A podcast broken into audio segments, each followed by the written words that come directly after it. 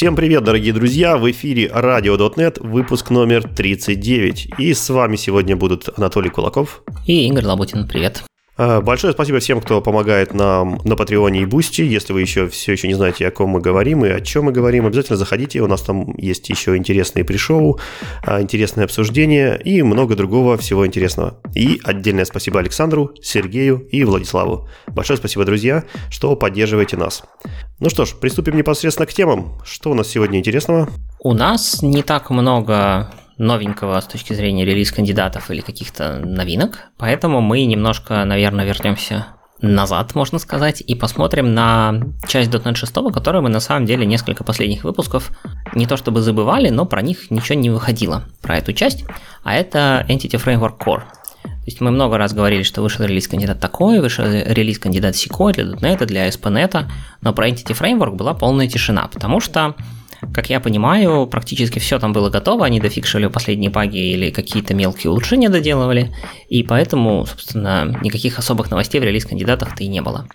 Тем не менее, хотелось бы напомнить, какую огромную работу проделала команда Entity Framework за прошедший год и пробежаться быстренько по всем изменениям, которые там произошли. произошли.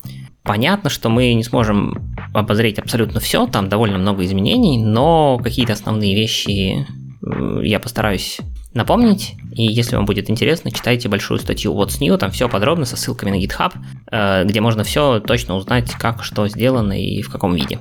И начнем сначала, это SQL Server Temporal Tables. Это такие специальные таблички в SQL сервере, которые автоматически умеют хранить э, все данные, которые когда-либо в этой таблице сохранялись. То есть, если вы делаете апдейт записи, то старая запись переносится в специальную параллельную табличку с историей, а ну, то, что вы обновили, оно появляется на новом месте, как, как и должно быть в обычной таблице SQL сервера.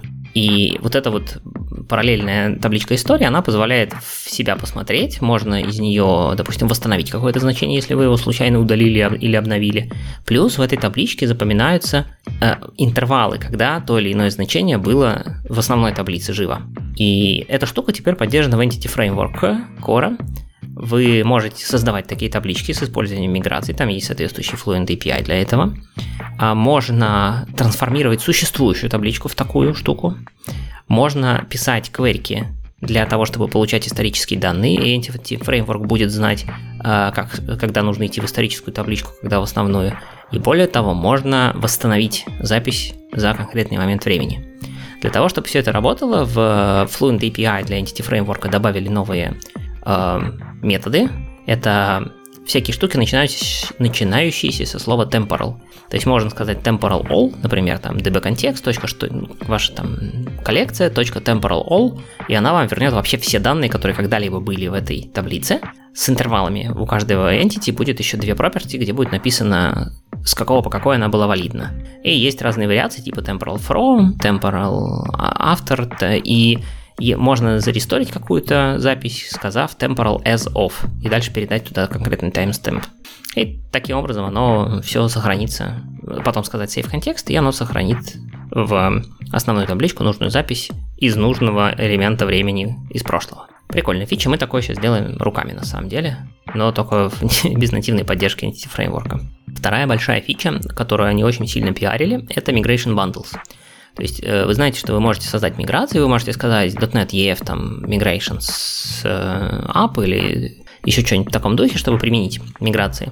Но это не очень удобно. И теперь есть возможность, э, если вам нужен стендалон штуку, например, вы хотите обновлять по вашу базу данных независимо от вашего приложения, допустим, предварительно накатить все миграции, то вы теперь можете накидать миграции, как раньше .NET EF EDD, а потом сказать .NET EF Migration Bundle и вы получите в, ответ, в результате файлик по дефолту называется evbundle.exe, запустив который ваша база данных, собственно, обновится.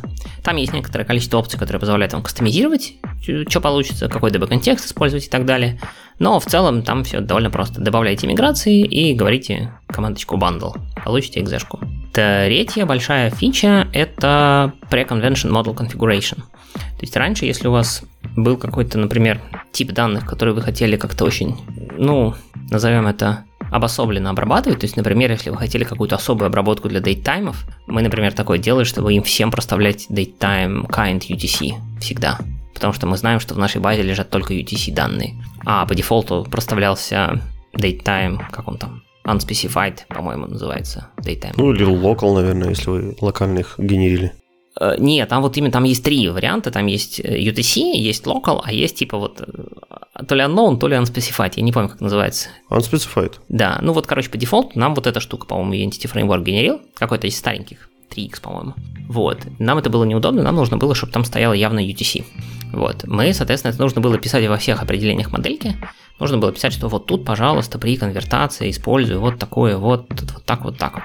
Теперь это можно навесить, э, не навесить атрибутиком, это можно задать прямо в, при конфигурации модели целиком сказать, что для всех там дейтаймов использую вот такой конвертер или там вот такую вот э, конфигурацию маппинга на самом деле, и он тогда будет использовать ее для всех пропертей такого типа.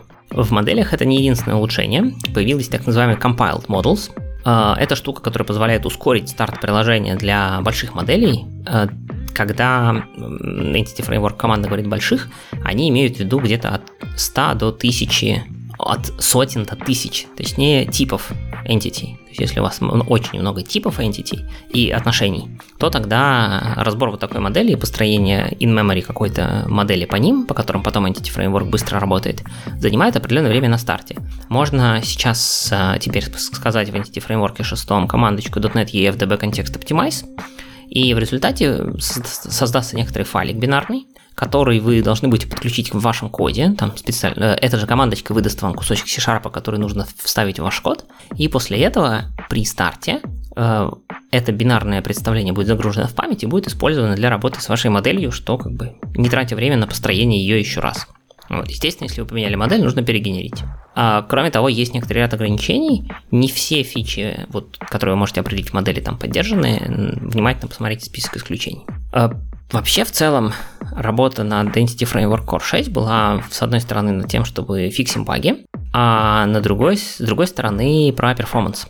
То есть есть э, такой известный тест на performance, как TechEmpower Fortunes, и там э, была такая штука, что, ну, в общем-то, .NET, э, в .NET есть несколько мапперов, там, из популярных это Entity Framework и, собственно, и Dapper, и Entity Framework как-то довольно сильно отставал, даже э, и 5.0, и, в общем, и до этого было еще хуже, вот, и в результате сейчас э, после всех улучшений, которые сделали в, в EF Core 6, получилось, что по сравнению с EF Core 5 производительность увеличилась на 70%. Причем это не только за счет изменений в самом EF Core, это за счет изменений и в рантайме, и в бичмарке, и вообще везде-везде-везде, и в, баз, в базовой библиотеке классов. Сам по себе EF Core в, это, в этих 70% влияет на 31%. То есть вот непосредственно исполнение э, запросов примерно на 31% быстрее. Вот. При этом они еще улучшили работу с памятью, потому что хипа теперь требуется на 43% меньше для исполнения запросов. Там они довольно агрессивно все кэшируют, стараются, и это помогает. Ну, то есть, в принципе, Dapper на новом фрейворке, он тоже стал работать намного быстрее, да? А как у них сравнение с Dapper? -то? Да, Dapper тоже стал быстрее. Если раньше они, если я правильно помню, там отставание было что-то типа 55%, то есть EF Core был, ну, условно, минимум в два раза медленнее, а то и больше. Сейчас у них разница между ними в 5%. Ну, это, естественно, без трекинга и всего вот этого, да, что у Dapper нет. Да, конечно. То есть это чистое исполнение untracked queries типа селектов. Вот. Ну, отлично. Мне, в принципе, кажется, что довольно неплохо. Да, то есть Dapper, насколько я помню, создавался как простой, незатейливый фреймворк, чисто как э, для маппинга результатов запросов. В принципе, EF-Core практически для этого уже тоже нормально подходит с точки зрения перформанса. Ну и прежде всего быстрый фреймворк, да, когда мы говорим, что EF там отстает на 5%, уже не кажется, что Dapper быстрый. Ну, опять, это синтетически все-таки бенчмарк, надо смотреть на реальных сценариях. Возможно, есть сценарий, где EF-Core все еще будет тормозить, э, возможно, есть сценарий, где Dapper будет тормозить. Я немного пользовался Dapper, только в каких-то таких, э, скажем так, э, проектах типа песочницы попробовать что-нибудь, поэтому в продакшене я его ни разу не использовал.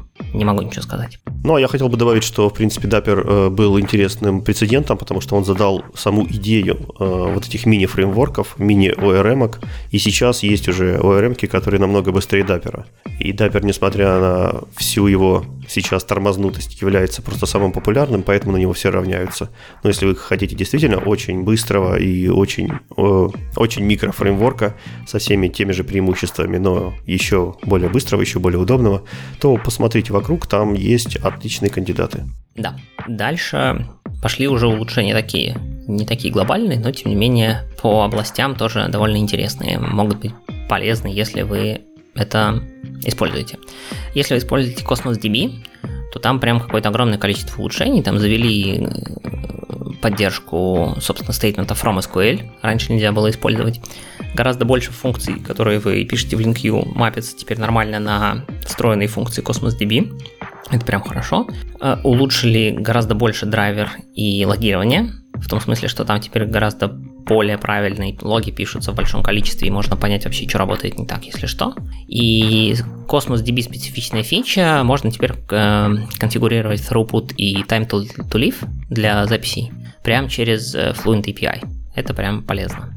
Э, из э, дженериковых улучшений завезли более, ну, легкое, что ли, scaffolding из существующей базы данных, то есть она э, теперь использует нормально полноценный nullable reference type, и если у вас, например, non-nullable колонка, то она будет генерить, соответственно, non-nullable property, иначе nullable property, и гораздо более легкая э, many-to-many, соответственно, описание релейшенов будет. Не нужно там э, сильно заморачиваться. EFCore сам довольно много всего будет, ну, умеет теперь понимать. В LinkU стало гораздо лучше. Тут довольно много таких мелких улучшений. Заимпровили поддержку группбая, string concat с, с несколькими аргументами теперь тоже поддержан нормально и будет транслирован нормальный SQL. А, если вы пользуетесь на SQL сервере поиском по тексту, то там есть теперь тоже улучшение в этом месте. А, транслируется некоторое количество функций из LinkU чуть лучше в SQL, как, например, EF Functions Random или из null white space для стринга теперь нормально все это транслируется. И такая интересная фича, которую я, как любитель всячески правильного логирования и максимально, так скажем, прозрачного понимания, где что исполняется, мне бы она очень понравилась, пока не пробовал. Это фича, которая позволяет вам теперь тегать кверки для, э, с использованием имени файла и номера строчки. То есть при генерации SQL в этот SQL вставляется SQL комментарий, где написано, из какого C-Sharp файла этот кусочек конкретно сгенерирован. И если у вас, у вас, соответственно, видимо, какой-то большой набор там iQuery, который раскидан по всему коду, то результирующий SQL будет пестреть, соответственно, комментариями. Этот кусочек мы взяли вот из этого C-Sharpника, из, из этого C-Sharpника, ну и так далее. Мне кажется, очень удобная штука для отладки. Ну, в общем, странно, почему раньше этого не сделали. Кажется, что все для этого было. Комментарии в сиквеле были, и э, номер строчки текущий тоже у них давно был. Ну, в общем, да, сделали. На самом деле, если посмотреть на вот эту статью, кажется, что где-то, ну, я не знаю, четверть минимум этих улучшений, если не большая их часть, добавлена с помощью ресурсов комьюнити. То есть довольно много вот, разделов этой статьи э, заканчивается тем, что э, благодарностями тому или иному контрибьютору на гитхабе, а не силами команды. Поэтому, ну вот, э, у команды руки не добирались. Если там не оптимально исполняется query, знаешь, как логировать имя файла, ну, может, не самое важное. Ну да, это очень похоже на вот на те фишечки, там, которые я обычно добавляю во время генерации, в общем, которые просто сделают жизнь удобнее и отладку быстрее. Может, действительно Microsoft это не нужно было, а кто-то пришел уже с больной практикой и добавил. Да, э, добавили некоторое количество атрибутов для маппинга, то есть теперь можно указывать, хотите ли вы nvarchar колонку или, может быть, varchar, если вам принципиально не хочется Unicode хранить в базе данных. Есть теперь специальный атрибутик Unicode. Для типов decimal, например, в SQL сервере вы можете теперь указывать precision с помощью атрибутов. Ну и еще некоторое количество атрибутов завезли, посмотрите, попроще немножко размечать поля стали. Э, с model binding, model building, простите, с построением модели стало тоже чуть лучше. Э, поддержаны SQL серверные э, sparse columns, так называемые. Нужно меньше, я уже упоминал это для скафолдинга, но здесь это тоже. Когда вы определяете модель Entity Framework сам поймет, где нужно вставить many-to-many relation, основываясь на именах, если вы правильно будете называть ваши коллекции, то он сам сообразит, что там many-to-many relation, и некоторым конвертерам теперь дозволено конвертировать null значение из базы. Там довольно большой раздел этому посвящен, почитайте в статье, я не буду сильно углубляться в совсем уж детали того, где и как конвертятся базоданческие нулы, и во что они превращаются, и почему они раньше были запрещены, а теперь разрешены, в смысле конвертации.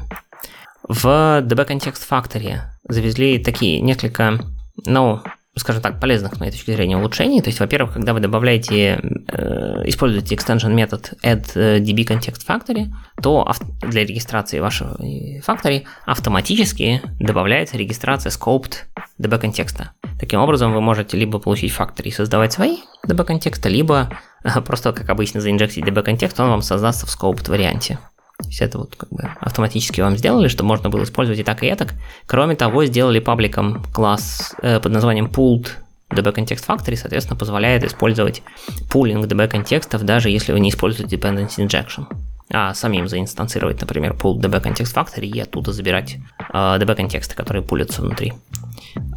Ну и последнее, это довольно большое количество мелких улучшений. Это поддержка всяких э, порядка колонок с помощью атрибутика column attribute.order, а поддержка minimal API, то есть вот эти методы расширения, которые добавляли entity, которые нужно было вызывать в configure services, чтобы добавить entity framework, теперь позволяют практически добавить entity framework единственной строчкой, сразу указать и connection string, и все просто аргументом. Не надо через options лямбдочку это делать. Брейкинг в каком-то смысле изменения в Safe Changes Async, эта штука, они внутри реализации Safe Changes Async убрали configure wait false. То есть Safe Changes Async будет сохранять вам э, synchronization контекст. Они решили, что это довольно важно, потому что этот метод часто вызывается из UI, и поэтому надо, чтобы вызыв... сохранял. Э, потом... Э, так, так, так. А, добавили точнее, улучшили немножко поддержку так называемых temporary values. То есть, когда вы добавляете какой-то элемент в коллекцию для будущего сохранения, Entity Framework на самом деле назначает ему некоторый временный айдишник, а обычно какой-нибудь не очень валидный и сильно отрицательный, но просто чтобы ему трекать внутри себя, кто там с кем связан, кто кому ребенок и так далее. При реальном сохранении эти айдишники будут, естественно, выкинуты и заменены на нормальные из базы. А, вот теперь есть некоторая чуть более хорошая API для того, чтобы с ними работать, если вам это зачем-то надо. Вообще с ними обычно работать не надо, но иногда есть кейсы, когда как бы, с ними приходится поработать, теперь с ними чуть более удобно. Ну и весь Entity Framework напоследок был полностью проаннотирован nullable reference тайпами, так что теперь, когда вы используете EF Core 6, смело включайте nullable reference type в своем коде, и вам Entity Framework будет аккуратно подсказывать, где что null не null. Хотелось бы надеяться, что все остальные проекты у всех наших слушателей тоже уже давно пронатычены и ждут только выхода Entity Framework нового. Я могу сказать за себя, у меня нет. К сожалению. А, ну что ж, давай посмотрим вокруг и посмотрим, что у нас такого горяченького происходит в Hot Reload. А, интересная тема, что когда в .NET, о .NET начинают говорить другие подкасты, никак не связанные с нашей платформой, это обязательно какая-нибудь э, непонятная фигня, которая творится внутри Foundation, внутри GitHub. И в частности, одной из такой непонятной фигни э, был в этом сезоне Hot Reload. А, о нем говорили абсолютно все в радиоте, эта тема прозвучала, и в Твиттере бурлила, и на Хабре печатали, и где только э, про него не рассуждали. Но, наверное, это одна из тех как раз-таки ситуаций, когда если долго сидеть на берегу реки, то рано или поздно труп, труп врага проплывет мимо. Поэтому мы немножко подождали и э, подождали окончания этой истории, и теперь можем вам все-таки рассказать э, в пяти строчках буквально, что же такого страшного, бурлящего и ужасного произошло. Ну, если начинать сначала, то все началось с того, что Microsoft удалила открытый исходный код функции hot reload, э, который был в .NET 6 RC1, удалила из утилиты .NET Watch. Э, вот, э, этот код писался, в принципе, в открытую на GitHub, исходники все его были, комьюнити активно участвовало, все как полагается, но Microsoft взял его просто и одним комитом удалил. Надо сказать, что важный тут момент в том, что, во-первых, код выглядел уже практически прям готовым-готовым, вот, и им все активно пользовались, его довольно активно пиарили, и второй момент, что он действительно был удален из RC1, э, удален без каких-либо комментариев, то есть просто pull request запрувленный за заблоченными комментариями. И не то, что это утилита .NET Watch, это полное удаление из всего SDK. Да, именно так. Если кто-то не помнит, что как раз .NET Watch и делает возможность hot reload, то есть э, обновлять ваше приложение без его перезапуска. Э, это немножко похоже на функцию Edit and Continue, которая давно уже есть в Visual Studio вот, но только намного более гибкую и э, более рабочую.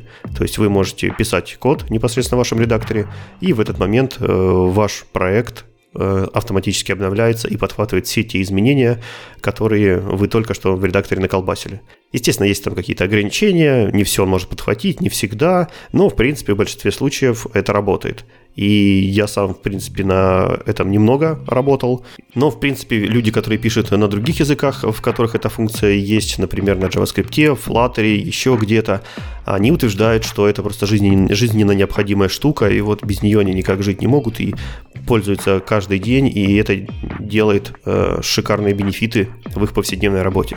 Ну, нет никаких оснований мне верить. Наверное, действительно для тех, кому это нужно, э, нужная вещь. И по этому поводу очень рев, большой рев поднялся. И начали писать, как я уже упоминал, статьи, все петиции, кричать, но кричать, стучать, что Microsoft опять стал злым и все такое. А злость Microsoft заключается в том, что эта фича все-таки осталась в Visual Studio 2022. И обоснованный вывод э, журналисты сделали, что Microsoft как раз-таки удалил из общего SDK для того, чтобы пропихнуть э, Visual Studio 2022, чтобы ее лучше покупали, чтобы там такая клевая, крутая фича была только там и никому больше не досталось.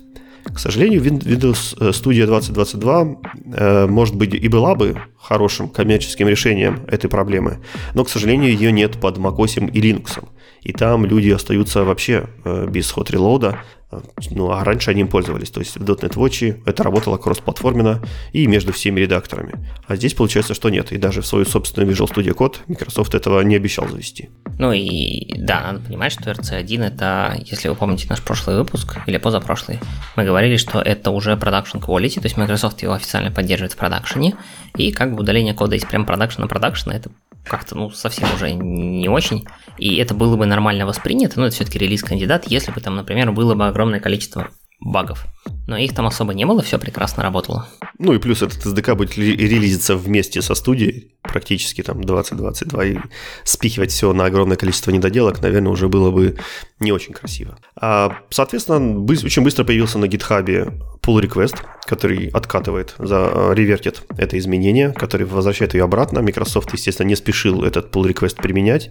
Под этим pull request развернулась э, большая дискуссия. Очень много людей туда пришли, поставили approve э, в ревьюверы, поставили тысячи людей, поставили какие-то эмоции, эмоджи все как-то отреагировали. А, в общем, постепенно толпа вот этого всего недовольства дошла и до Microsoft. Там люди внутри что-то пообсуждали, что-то поделали, и в конце концов решили все-таки вернуть эту фичу обратно. А, в .NET Watch будет, в, новой, в новом SDK будет кроссплатформенный, будет как обычно. И, в принципе, Microsoft опять же сказал, что извините, все было не так, мы немножко, э, мы немножко поспешили, немножко не так друг друга все поняли. В общем, мы все возвращаем обратно и давайте жить дальше дружно и счастливо. Ну, посмотрим. Это не, не первый, не последний наверняка такой момент вокруг Microsoft, будем следить. То есть, причем, да, сложилось впечатление, что при этом именно сама команда .NET разработки, да, в смысле вот те ребята, которые непосредственно девелопят .NET и в том числе эту фичу, они как-то были не сильно за то, чтобы это все выпиливать. То есть, э, опять же, журналисты, да, делают выводы, что это, скорее всего, какие-то более высокопоставленные ребята из Microsoft приняли такое решение. Вот, ну и дальше посмотрим, куда это все будет двигаться с точки зрения, да, open source. Тяжела open source разработка, все сразу видно. Да, действительно, был бы Microsoft закрытый, и об этом, скорее всего, даже бы никто и не узнал. Ну, мало ли, что там релиз кандидате вы, выпилили. А здесь и разработчики начали что-то твитить, и даже менеджеры, там тот же самый Скотт Хансельман активно, более или менее, насколько он мог, возмущался таким поведением. Ну, и кажется, что они не последнюю роль во всем этом сыграли, то есть и не только внешняя волна, но еще какие-то внутренние настроения тоже. Ну, да. Ладно, пойдем к следующей теме. Hot Reload штука интересная, но тем не менее, эм, давай мы все-таки про более техническую часть тоже поговорим. Вернемся теперь к ASP.NET Core. Э, там, конечно же, главная новость это Minimal APIs который много где кто обсуждают. Э, Дэвид Фаулер ее прям очень сильно пиарит, говорит, что это наше будущее и по-другому жить нельзя. И может быть он действительно прав, может быть все попривыкнут и так и будут пользоваться со временем. Но тем не менее сейчас мы находимся в довольно интересном месте. А если вы создаете новый проект на темплейте .NET 5, то вы получите старый добрый программ CS, стартап CS, в нем две функции configure services и configure. Ну и все то, весь тот темплейт, который вы очень хорошо знаете за многие годы работы с ASP.NET Core. Если же вы будете создавать новый проект на шестом .NET ASP.NET Core темплейте, то вы получите Minimal API. Это top-level statement, и global using, и те самые там четыре строчки кода, которые вам генерят Hello World программку, в которой на первый взгляд вообще непонятно, куда подступиться, чтобы начать, собственно, все конфигурить эм, так же, как вы это умели делать раньше. И вот Дэвид Фаулер в своей манере выпустил, ну, не сказать даже, что это статья, это гист на гитхабе, про который он затвитил, но в котором содержатся очень полезные и подробные рекомендации вообще, как поступать с этой новой а, моделью хостинга, как с ней работать и что делать, если вы пришли из мира, где вы работали раньше по-другому, а хотите что-то делать в новой модели, или наоборот, если вы сгенерили новую модель и хотите ее привести немножко обратно к старому виду. Вот. Я давайте немножко пробегусь по, этому, по этой статье. Ее, э, у нее две части. Первая это такая больше теоретическая, с точки зрения, как бы, что поменялось и как к этому надо относиться. А вторая это прям практический чит-шит, где написано, что если вы хотите там сделать то-то, то вот пишите такой код. Если вы хотите сделать это, то напишите секой код. Прям подробно с примерами, все совершенно замечательно. Очень рекомендую, если вам интересно, как вообще эти Minimal API использовать. Может быть, вы найдете какую-то интересную комбинацию из э, нового, новой этой хостинг-модели и при этом не использовать старый стартап. Кто знает. Итак, да, в новой, напомню, что новая хостинг-модель приводит к тому, что свежесозданный проектик выглядит как 4 строчки. Сначала мы создаем билдер э, с помощью вызова WebApplication.CreateBuilder, потом мы из этого билдера с помощью вызова builder.build создаем приложение. На приложении мы вызываем MapGet э, рутового пути и с помощью лямбдочки возвращаем строчку hello world, ну и говорим app.run, чтобы все это запустилось. То есть три простых действия. Создали билдер, создали приложение, приложению сказали вот твой URL и запустить приложение. Вот. А по мнению Дэвида Фаулера, это, в принципе, более-менее должно практически механически переноситься из пятого .NET, то есть если у вас есть какой-то проект на пятом .NET, где есть какой-то навороченный сервис и метод configure с вашим пайплайном, он практически один в один с помощью простых механических преобразований должен преобразоваться в новый template по определенным правилам. Все то, что у вас было в методе ConfigureServices, который принимал IServiceCollection, напоминаю, теперь вы сможете взять из э, вашего билдера, вернее, есть, у билдера есть property services, вы в нее можете точно так же писать, как вы обычно пишете все ваши extension методы, это тот же самый service collection. А все, что вы умели делать в configure, там вам а, выдавался Application Builder, если вы помните аргументом, то здесь для этого у вас есть тот самый класс Application, для которого вызывается MapGet и другие такие подобные функции. Вы можете взять то же самые ваши extension методы для регистрации middleware и всего такого вполне спокойно использовать. То есть, в принципе, замена практически один в один. Но есть и разница. По дефолту теперь, во-первых, а, если у вас окружение development, за вас теперь фреймворк сам будет подсовывать developer exception page, middleware, самое начало пайплайна, чтобы, если что, показать вам красивый exception, но только если вы в development е. А имя приложения по дефолту будет э, full name той assembly, в которой был entry point. Это можно переопределить, но как бы по дефолту вот оно теперь такое. А, и, соответственно, не нужно использовать UseRouting. Теперь вызов, потому что endpoint routing middleware, она как бы в себя включает весь тот пайплайн, который вы определите, так что раутинг у вас автоматически включен, по сути. А, полный пайплайн теперь запускается до того, как запускается, точнее не запускается, а полный пайплайн создается до того, как использованы хотя бы один из э, стартап-фильтров. Поэтому если у вас раньше была какая-то надежда, что стартап-фильтр может исполниться еще до, нет, теперь как бы сначала полностью создается пайплайн, потом уже только стартап-фильтры. Когда вы создали Web Application Builder, уже ничего нельзя менять в нем, то есть никаких хост-сеттинги типа Application Name, окружения, контент рута. Этого все менять нельзя, меняйте это до того, как создаете Web Application Builder. И э, нельзя написать use startup и э, на халяву использовать стартап класс. Такое теперь тоже не поддержано, use startup кинет exception, э, потому что в Minimal API варианте оно так не работает. И последний момент, если вы, если вы помните, раньше а, когда то есть, методы configure services, configure host и вот это вот все, они вызывались э, слегка отложенно, сейчас это все вызывается прямо на месте, то есть э, по мере того, как исполняется ваша программа, вы можете ходить в этот сервис collection, и там все будет на самом деле зарегистрировано и использовано. При этом, если вы пишете библиотеки для ASP.NET Core, то для вас ничего, по идее, не должно поменяться, вы точно так же используете iHost Builder, iWebHost Builder, iApplication Builder и iEndpoint Root Helm Builder, и никаких для вас изменений быть не должно. По API э, все осталось абсолютно совместимым. По мнению Дэвида, новая э, модель хостинга, она примерно на 98% соответствует старой, в смысле, что она поддерживает 98% того, что можно было сделать на старой.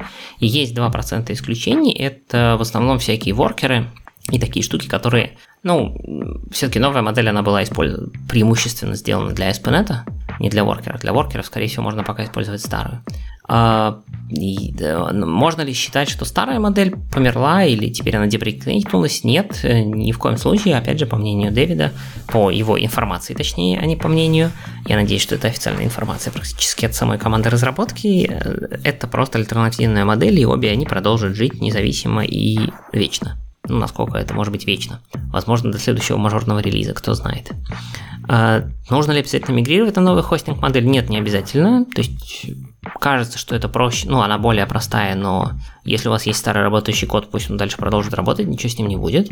А, нужно ли использовать top-level statement ы? Нет, опять же, ни в коем случае, это не обязательно. Вы можете точно так же использовать Minimal API, но внутри вашего main а. Никаких вопросов, это не обязательно.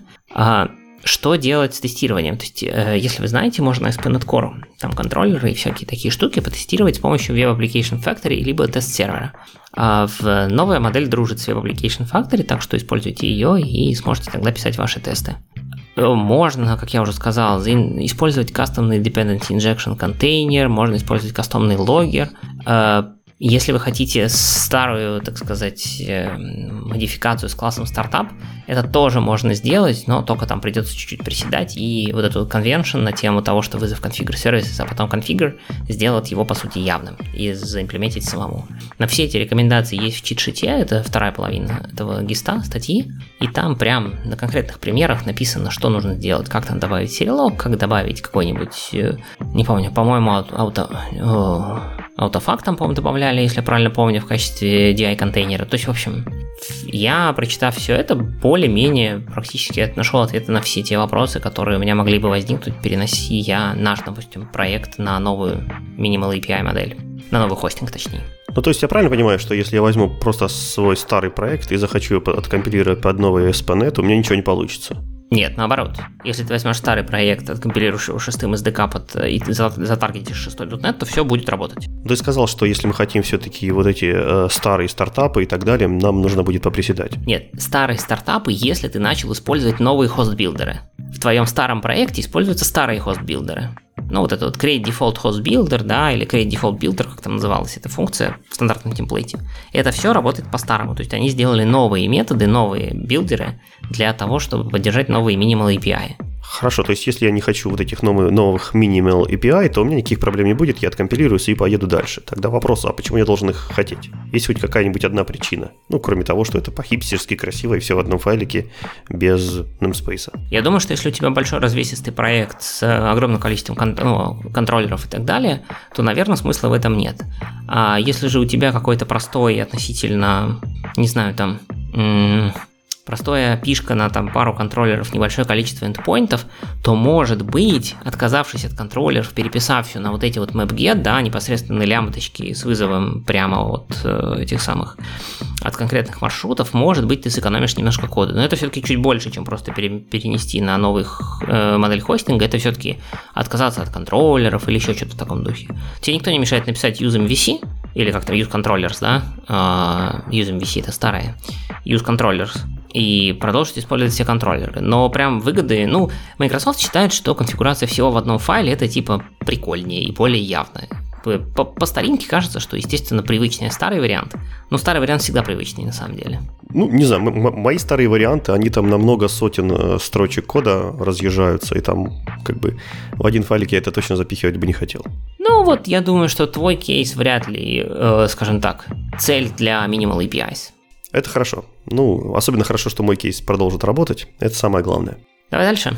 Э, хорошо, у нас практически ни одного выпуска не выходит без source-генераторов, и сегодня тоже не хотелось сделать исключение, поговорим про еще один э, замечательный source-генератор, который нам в этот раз расписал Эндрю Лок, наш один из э, самых любимых авторов, и в этом своем блог, блог-посте он нам рассказал, а каким можно образом улучшить ваше логирование с помощью source-генераторов. В принципе, у логирования огромные перспективы, и почему эти перспективы очень часто не реализовывались в повседневных проектах, как раз таки э, в основном из-за boilerplate кода про который мы сегодня и поговорим. Итак, э, прежде всего мы будем разговаривать про новый Logger Message Source генератор, который будет в новом, в новом SDK. Этот Source генератор позволит вам упростить Э, методы вашего логирования, то есть убрать из них некоторые проблемы, а также поможет увеличить производительность э, ваших методов логирования. Для высоконагруженных приложений, в принципе, такая проблема очень часто встает, что тормозит, тормозят логи. И не всегда это связано только с дисковой файловой системой там, ввода-вывода. Здесь еще есть море точек для оптимизации. Но об этом мы поговорим чуть попозже. И также мы сможем э, уменьшить с помощью этого source-генератора количество возможных ошибок, которые разработчики могли бы допустить, э, явно пользуясь большим количеством строчек для логирования. Давайте же вспомним. Source-генераторы прежде всего к нам поступили в продакшн в .NET 5. Но в пятом .NET они, в принципе, были задекларированы, но большой интеграции с фреймворком все еще не получили, ну, потому что была новая штука, новая фишка. Всем дали на попробовать, особенно плагин, плагинописателям и прочим людям. И шестой .NET это, наконец-то, тот фреймворк, который выходит с глубокой интеграцией э, генераторов, не в том смысле, что они начали какие-то новые фишки магические получили, а в том смысле, что сама команда Microsoft начала их непосредственно использовать в своих проектах. А проектов, где их можно использовать, огромное число. Например, неоднократно нами упомянутый уже System Text JSON. Там с помощью source-генераторов э, был уменьшен оверхед на сериализацию, э, в стартап время уменьшена аллокация, и прочие бенефиты. Также Blazor и Razer компиляторы сейчас активно используют source-генераторы. Event Source генератор это еще один представитель, который помогает легче создавать классы Event Source. Вот, и, в принципе, миллион-миллион других как внутри самой команды .NET, так и, в принципе, сторонних. Если вы следите за нашим подкастом, вы наверняка натыкались уже на кучу всяких интересных идей и реализаций source-генераторов. Итак, а теперь посмотрим, что же у нас творится с логированием.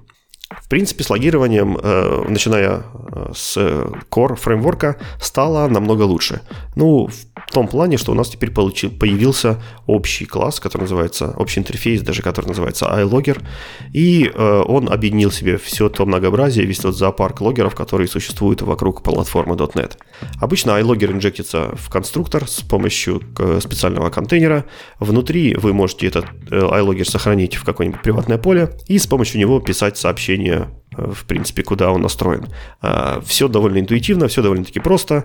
И э, единственное нововведение такое, которое, может быть, было непривычным большинству народа было, это введение в .NET Core структурного логирования. Раньше логеры не очень хвастались структурным логированием, буквально кроме серилога. Вот. А здесь же их всех э, практически заставили Э, посмотреть на эту тему как минимум, а желательно вообще еще и поддержать.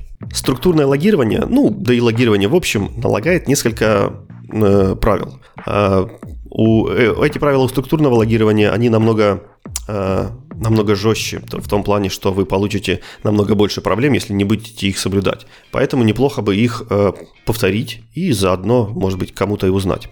Во-первых, никогда не нужно, нельзя использовать интерполированные строки, когда вы логируете э, в .NET Core. Ну, то есть, когда вы используете структурное логирование. Ну, то есть, когда вы используете вот этот iLogger класс, потому что он как раз-таки на это и нацелен. Почему вредны э, интерполированные строки? Безусловно, они в любом другом случае прекрасны, мы их давно ждали, мы их все любим. Но только не в логировании. Если будете использовать их для записи в лог, то вы непосредственно потеряете само структурное логирование, то есть саму структуру логов не, э, утеряется. Ибо все эти строки отформатируются, преобразуются э, в рантайме и конечный движок, конечный провайдер никакой структуры не получит. Он получит просто plain строку, с которой ничего абсолютно сделать не сможет. А, также э, очень четко нужно следить за тем, чтобы не потерять константность э, message темплейта, то есть того сообщения, которое непосредственно идет строкой в ваш, э, ваше логирование, в ваше сообщение. Его неизменяемость очень важна для многих вещей, ну и в частности по ней генерируется так называемый Event ID, то есть уникальный идентификатор этого сообщения. Если строка будет изменяемой, то как минимум вы потеряете Event ID, а как максимум у вас будут огромное количество проблем с вашим хранилищем логов. А, вот, об этом не будем углубляться, может как-нибудь потом поговорим. И дальше, если вы используете string interpolation в вашем коде, то вы всю работу по форматированию этой строки и вообще по э, созданию этой строки, по локации памяти для этой строки производите в момент вызова метода write.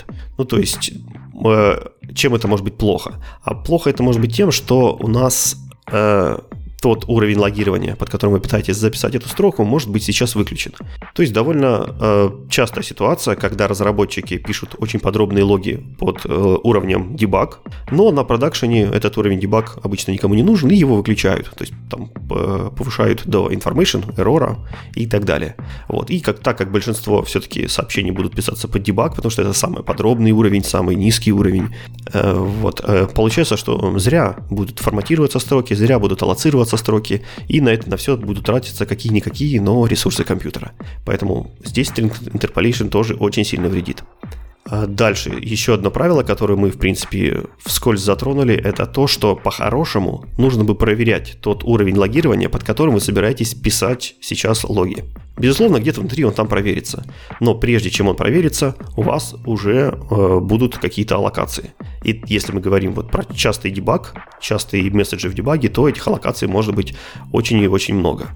Более правильный подход – это все-таки вставлять э, проверку и if э, log level такой-то разрешен, то тогда давайте писать, давайте уже начинать аллоцировать. Э, безусловно, очень практически никто никогда так не делает, потому что добавляется куча некрасивого бойлерплейта. Уже вместо одной строчки э, логер записать какую-то информацию, у вас уже появляется там э, 4 строчки. То есть вам надо if проверить, что э, что э, уровень включен, вам надо скобочки там поставить и непосредственно выполнить сам лог. Это некрасиво, длинно, не модно, и вот поэтому практически ни в каких проектах этим не пользуются, соглашаются с тем, что это даст какие-то перформанс-пеналти, ну, тех, кто знает, вот, и э, забивают. Вот. Еще одна проблема с тем, что нам нужно писать вот этот if, это в том, что у нас лишнее место для ошибки появляется. Мы можем в if вполне проверить один уровень для логирования, а на самом деле в логере записать под другим уровнем логирования. Это часто бывает, когда, например, э, разработчик хочет поменять уже существующий уровень, он меняет его в одном месте, а во втором месте забывает. Вот, тоже такие баги довольно неприятные, мелкие, но, опять же, лишнее место для ошибок – это плохо всегда. Третье правило, которое хочется рассмотреть, это то, что вы должны очень тщательно проверять э, количество параметров. Потому что если вы вдруг э, попытаетесь записать некорректное число параметров, то в лучшем случае вы не увидите нужной вам информации, а в худшем случае вы получите runtime error – который скажет, что там количество параметров не соответствует, а, ожидаемому, не могу что-то там у себя найти. Эту проблему более или менее научились решать анализаторы, но опять тоже не всегда, не для всех логеров они есть, не всегда корректно проверяют, но в принципе анализаторы хорошо покрывают эту штуку. Четвертое и самая, наверное, недооцененная фишка э, логирования – это то, что мы можем прооптимизировать темплейты. А зачем же их нужно вообще оптимизировать? Ну, представьте себе структурное логирование. Вы туда передаете строчку, которая как раз-таки задает, задает тот темплейт логирования, под которым будут э, как раз форматироваться все сообщения. И для того, чтобы эту строчку как-то преобразовать в структуру, необходимо распарсить ее, необходимо применить токенайзер, необходимо выделить оттуда какие-то специальные именованные секции и получить вот как раз-таки то описание структуры, которое есть. И, к сожалению, это может э, понадобится делать каждый раз, когда вы эту строчку передаете. Вы надеетесь, что эта строчка вам просто куда-то там выведется на консоли или просто сохранится куда-то в память, но нет. Ее нужно там распарсить, ее нужно десериализовать, и с ней нужно провернуть очень много всяких, ну, сравнительно тяжелых операций. Безусловно, первое, что хочется сделать, это закэшировать. И на самом деле э, настоящий iLogger, э, текущий, который есть у Microsoft, он кэширует все эти распаршенные темплейты, и кэш этот, э, он не бесконечен. Он, в данном случае сейчас он занимает э, всего-навсего 1024 сообщений. Можете посчитать, сколько разных сообщений есть в вашем приложении. Если их там 1024, то вы вполне справляетесь с поставленной задачей. Если же их больше, то постепенно кэш начнет чиститься, и постепенно у вас э, перформанс начнет деградировать на строчках с логированием. Если же вы знаете, что логи пишутся довольно часто в этом месте, в каком-то конкретном месте в вашем коде, вы можете этот кусочек кода прооптимизировать. Вы можете сделать э, свой, э, свой собственный уже распаршенный темплейт. Для этого есть э, специальный метод, который находится в лог месседже, называется он define. Вызвав метод define и передав туда все нужные аргументы, вы все расходы, касающиеся сериализации, токенизации, парса, вот этого message темплейта, вы переложите в метод define. То есть вы можете его один раз всего вызвать и дальше э, пользоваться результатом его работы постоянно в вашем приложении. А результатом его работы будет являться некий action. Action, который внутрь себя принимает все, все те зависимости, все те параметры, которые вы могли бы передать в ваш логер. И таким образом, переложив все, всю нагрузку в одну точку, в точку define, и используя action в своем коде, вы очень сильно улучшите перформанс вот этого участка. Внутри этого экшена уже будет э, проверка на необходимый уровень логирования, уже будет вызов с правильным уровнем логирования, который вы там задали во время define, и в принципе э, кроме кроме увеличения перформанса, э, он также вам проверит корректность передаваемых аргументов и сгенерит даже вернет, вернет экшен, в котором все эти аргументы будут в правильном типе, и у вас уже будет меньше шансов что-то забыть или что-то там промазать. А, и плюс, э, кроме того, этот define позволяет вам уменьшить э, аллокации. То есть теперь ваше логирование не будет приводить абсолютно никаким аллокациям. Это э, будет э, и быстро, и по памяти очень эффективно. То есть желательно особенно в очень performance-critical местах, всегда использовать э, define, то есть определять явно message темплейты, и, уже, и после этого уже пользоваться непосредственно результатом их работы. Но, к сожалению, практически никто, опять же, так не делает. Не делает он потому, что это, опять же, очень много бойлерплейта, очень много церемоний, что-то надо где-то задефайнить, что-то надо не забыть, куда-то передать. Намного легче взять логер и записать туда строчку. И вот как раз таки здесь отличная точка для того, чтобы у нас появились генераторы. Генераторы как раз таки нужны в тех местах, где у вас получается куча какого-то однообразного бойлерплейта, и вам просто не хочется его писать. Но писать его по-хорошему надо. Как же генераторы решают нашу проблему? А, на, сцену, на сцену выходит лог message source генератор, который, который как раз таки и позволяет неявно вызвать вот этот э, log message define, который э, прототипизирует ваши, э, ваши message темплейты для логирования. Для того, чтобы им воспользоваться, вам достаточно создать partial метод, на этот метод навесить э, э, атрибут, который называется logger message, и в принципе все, этого достаточно. В этом partial методе вы просто-напросто определяете те переменные, которые хотите передать внутрь, логер, э, внутрь вашего логера, а в атрибуте вы определяете все константные значения, например, log level, под которым вы хотите логировать, например, message template, под которым вы хотите писать. И так далее. То есть все, что не меняется, уходит в log message, и оно сгенерируется константно за один раз в момент компиляции. Все, что меняется, например, какие-то параметры, атрибуты, все, что вы хотите передать в логер, оно будет приниматься в, в этом partial методе. А, source-генератор пройдется по вашим э, полям, найдет в вашем поле э, классик, который наследуется от iLogger, и, соответственно, будет использовать именно его.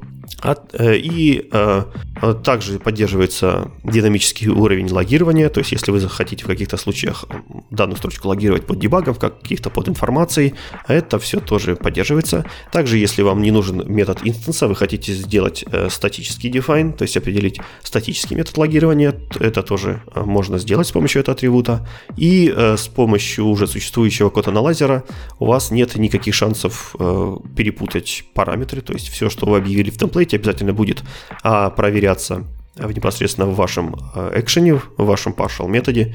То есть все те проблемы, которые мы рассмотрели, включая то, что вы не можете перепутать параметры, так как в, в этом методе они будут в правильном порядке, и они будут э, с правильными типами. То есть все те проблемы, которые мы рассмотрели, они довольно легко и довольно красиво уходят. Ну и плюс кажется, что это не настолько уж много кода писать, э, чем э, одну строчку.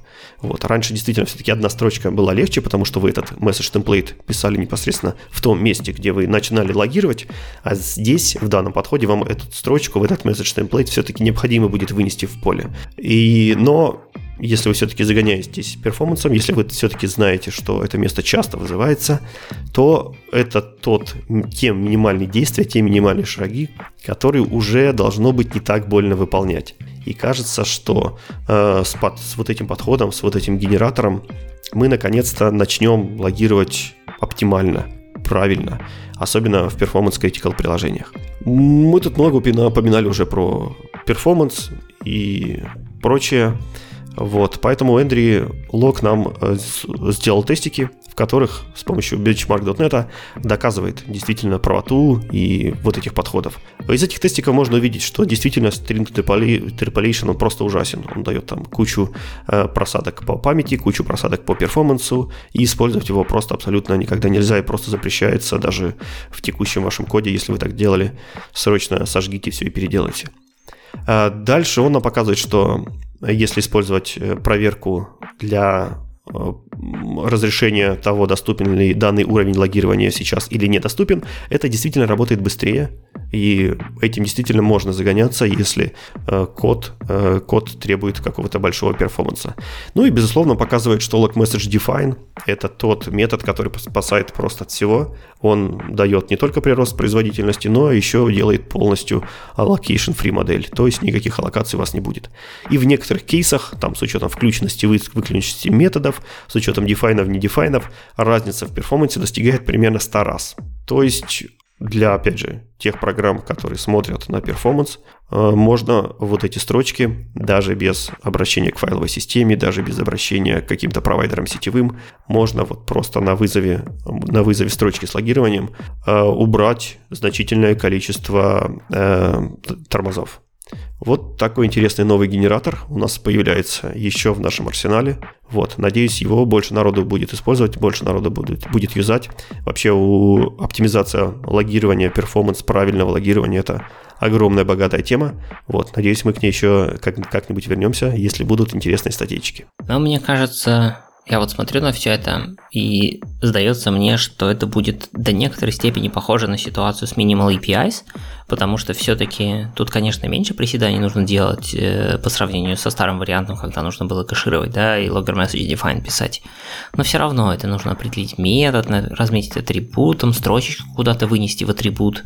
И думаю, что там 99% народу будет все делать по старинке, ну да, в перформанс-критичном коде, конечно, теперь проще поюзать генератор будет.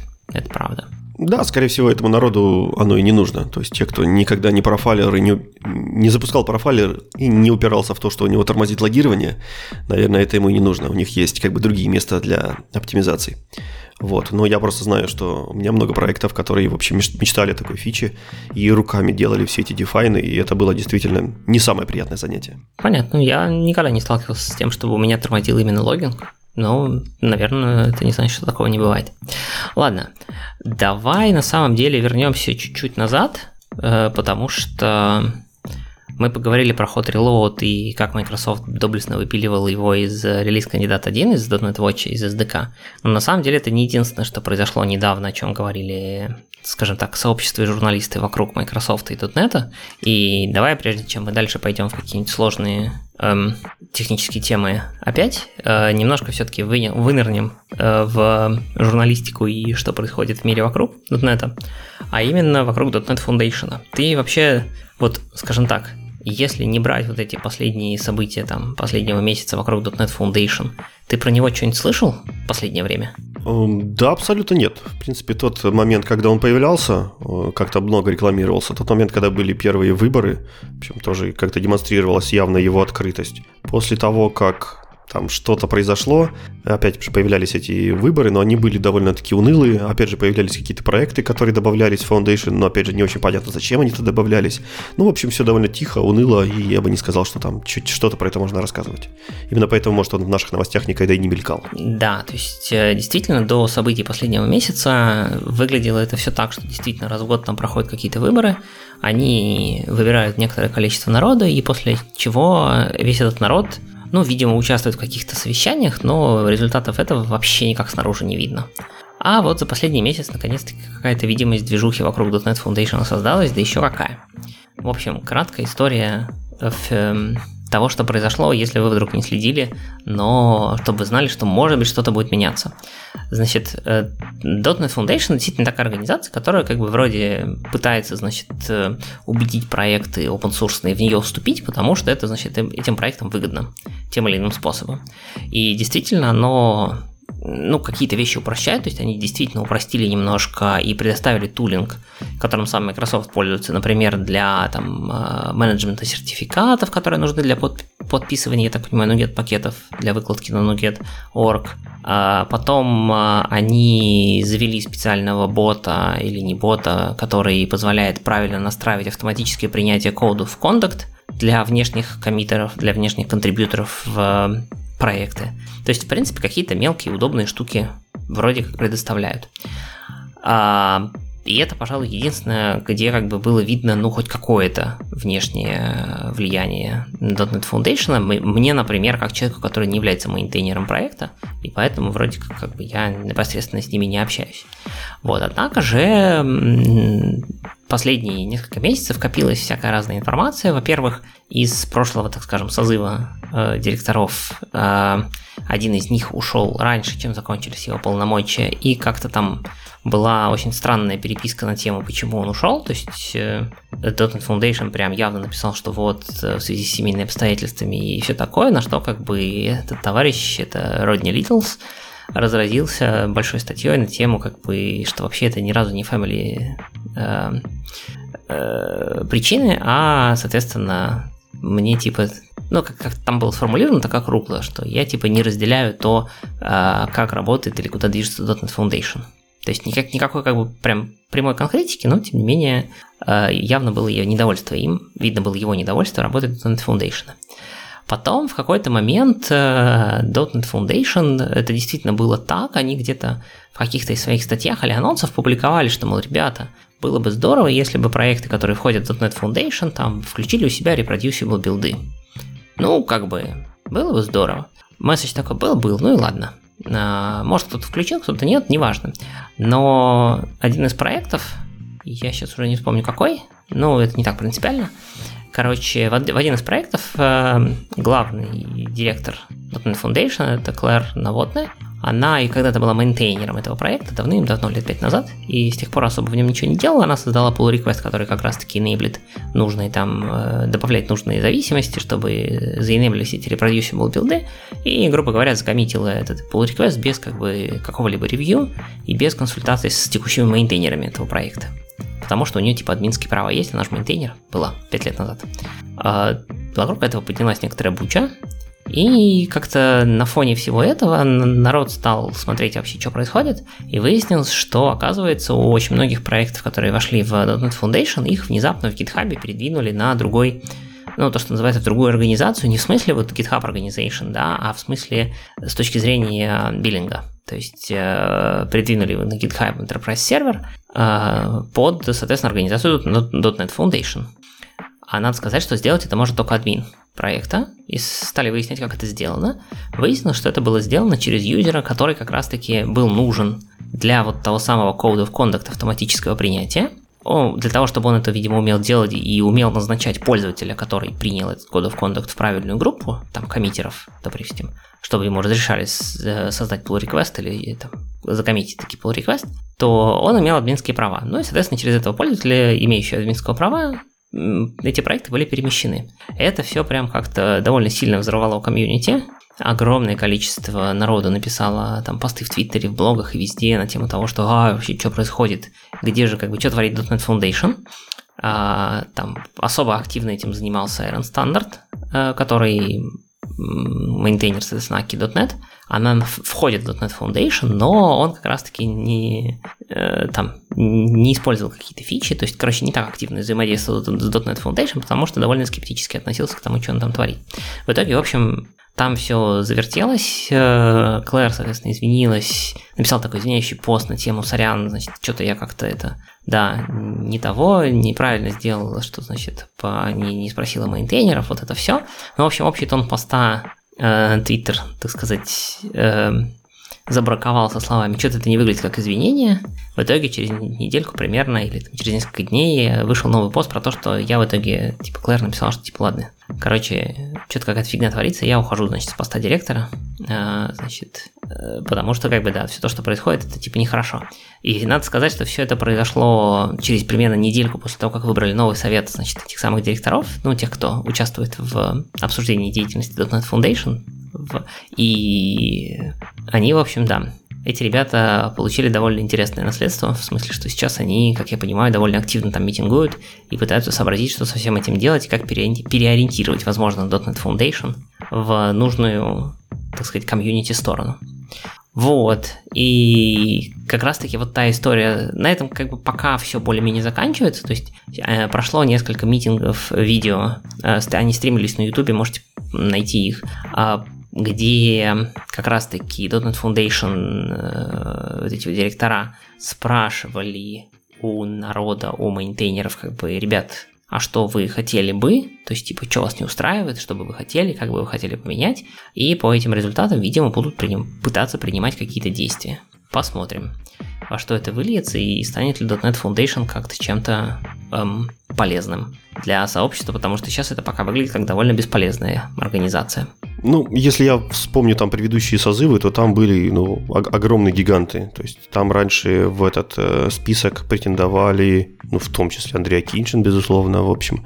Но и много-много других таких популярных open source э, людей, которые, мне кажется, действительно могли бы что-то сделать. Но вот этот список, он уже несколько сезонов довольно уныл. И мне кажется, вот те люди, которые сейчас там у руля, они не смогут сделать абсолютно ничего интересного. Вот туда Стэннерда надо. Ну, вот он бы им там показал Кузькину мать. Тут, да, с одной стороны, ты прав, потому что, например, вот одним из первых этих самых вот э, ребят, которые были в Борде, был Мигель Дейказа, и он как раз-таки туда приходил, чтобы попытаться построить нормальное open source комьюнити, потому что у него был опыт этого построения вокруг, соответственно, того, что он делал в Linux мире. А надо сказать, что я, я не смотрел полный список того, тех, кто сейчас там во главе, но несколько ребят, ну, скажем так, то, как они реагировали в Твиттере, в своих как бы блогах и так далее, мне, в принципе, понравилось, как они писали. А есть, по крайней мере, ну, ощущение, что они умеют что-то делать с точки зрения именно вот менеджмента как бы людей, комьюнити и так далее. Так что, может быть, несмотря на то, что, может быть, они для нас действительно не какие-то крутые там чуваки, которые прям имена-имена, может быть, на самом деле они неплохие и смогут что-то сделать. Просто тут, видишь, э, у Dotnet Foundation есть как бы, кажется, две не, слегка несовместимых, может быть, цели. Ну, если это можно назвать цели, хорошо, даже не цели, а, наверное, какого-то э, ожидания со стороны комьюнити состоит в том, что .NET Foundation будет сильно помогать комьюнити каким-то образом, а ожидание Microsoft от .NET Foundation, потому что в конце концов Microsoft их основала, заключается в том, что .NET Foundation как-то будет помогать Microsoft. И вот все эти подвижки, типа перенести все на GitHub сервер, зафорсить какие-то reproducible билды, они кажутся больше вот похожи на историю с hot reload, когда это какое-то менеджерское решение сверху со стороны Microsoft. И эти два направления весьма сильно конфликтуют, кажется. Ну да, на решение здравого человека это вообще не похоже. Типа взять другой репозиторий через ботов, которые случайно ему дали админские права и перенести их под какой-то другой, под какую-то другую организацию. Ну то есть в здравом уме это никто делать бы не стал.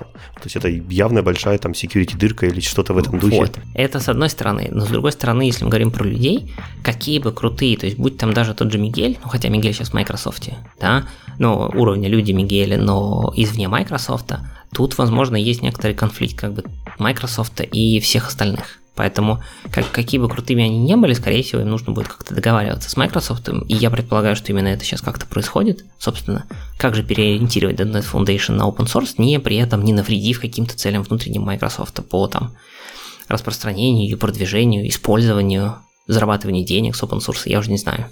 А есть уже какие-то идеи, вот, которые сообщество предложило изменить в .NET Foundation, и оно там, не знаю, согласилось это сделать или не согласилось? Ну, то есть вообще, что люди хотят от Foundation? Я пока с тех пор, как это все э, произошло, никаких каких-то таких конкретных постов на эту тему не видел. То есть я знаю, что хотели как бы в моменте. В моменте, понятно, хотели откатить нафиг все эти перемещения в GitHub, значит, э, более четко прописать, значит, э, правила того, а что, собственно, получает проект, когда он вступает в .NET Foundation, кому какие права отходят, ну и так далее, потому что там звучали неоднозначные правила на тему, кому принадлежит, собственно, проект, да, кто там owner, ну вот это все. Вот. То есть, но это больше именно было в моменте, я так понимаю, больше для какого-то понимания статус-кво, то есть, а где мы сейчас? Вот. Дальше понятно, что там есть некоторые идеи, там у тоже Аарона есть статья на тему, как бы он видел полезную деятельность .NET Foundation, то есть я, таких статей я видел много, но типа, как бы нам хотелось чтобы было. Но это именно их такие абстрактные хотелки, я не знаю, что высказывалось на этих митингах. Они, в принципе, на ютубе есть, можно пересмотреть, наверное, там что-то полезное было. Наверняка там есть какие-то идеи, как раз-таки то, что ты хочешь узнать. Вот. Uh, у меня просто не было времени, ну и я скорее жду вот именно какого-то, как бы, ну, что смотреть, что народ хочет, интересно посмотреть, что произойдет. Вот. И как на это все отреагируют. В принципе, по реакции будет понятно, получилось то, что хотели или не получилось. Ну, ладно, мы будем следить. А если вы вдруг каким-то образом участвуете во всей этой ваханале или в курсе, приходите в гости, расскажите нам, что там изнутри происходит. Да.